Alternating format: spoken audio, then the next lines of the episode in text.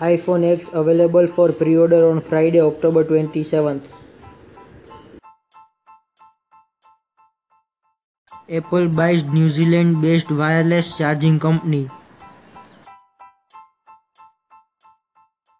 Google Assistant adds over fifty kids games and activities. Microsoft new studio creates mixed reality holograms. Facebook finally adapts to four K video. You can now go live on Instagram with your friend. Twitter announces new transparency center for ads. Target adds A R shopping to its mobile website.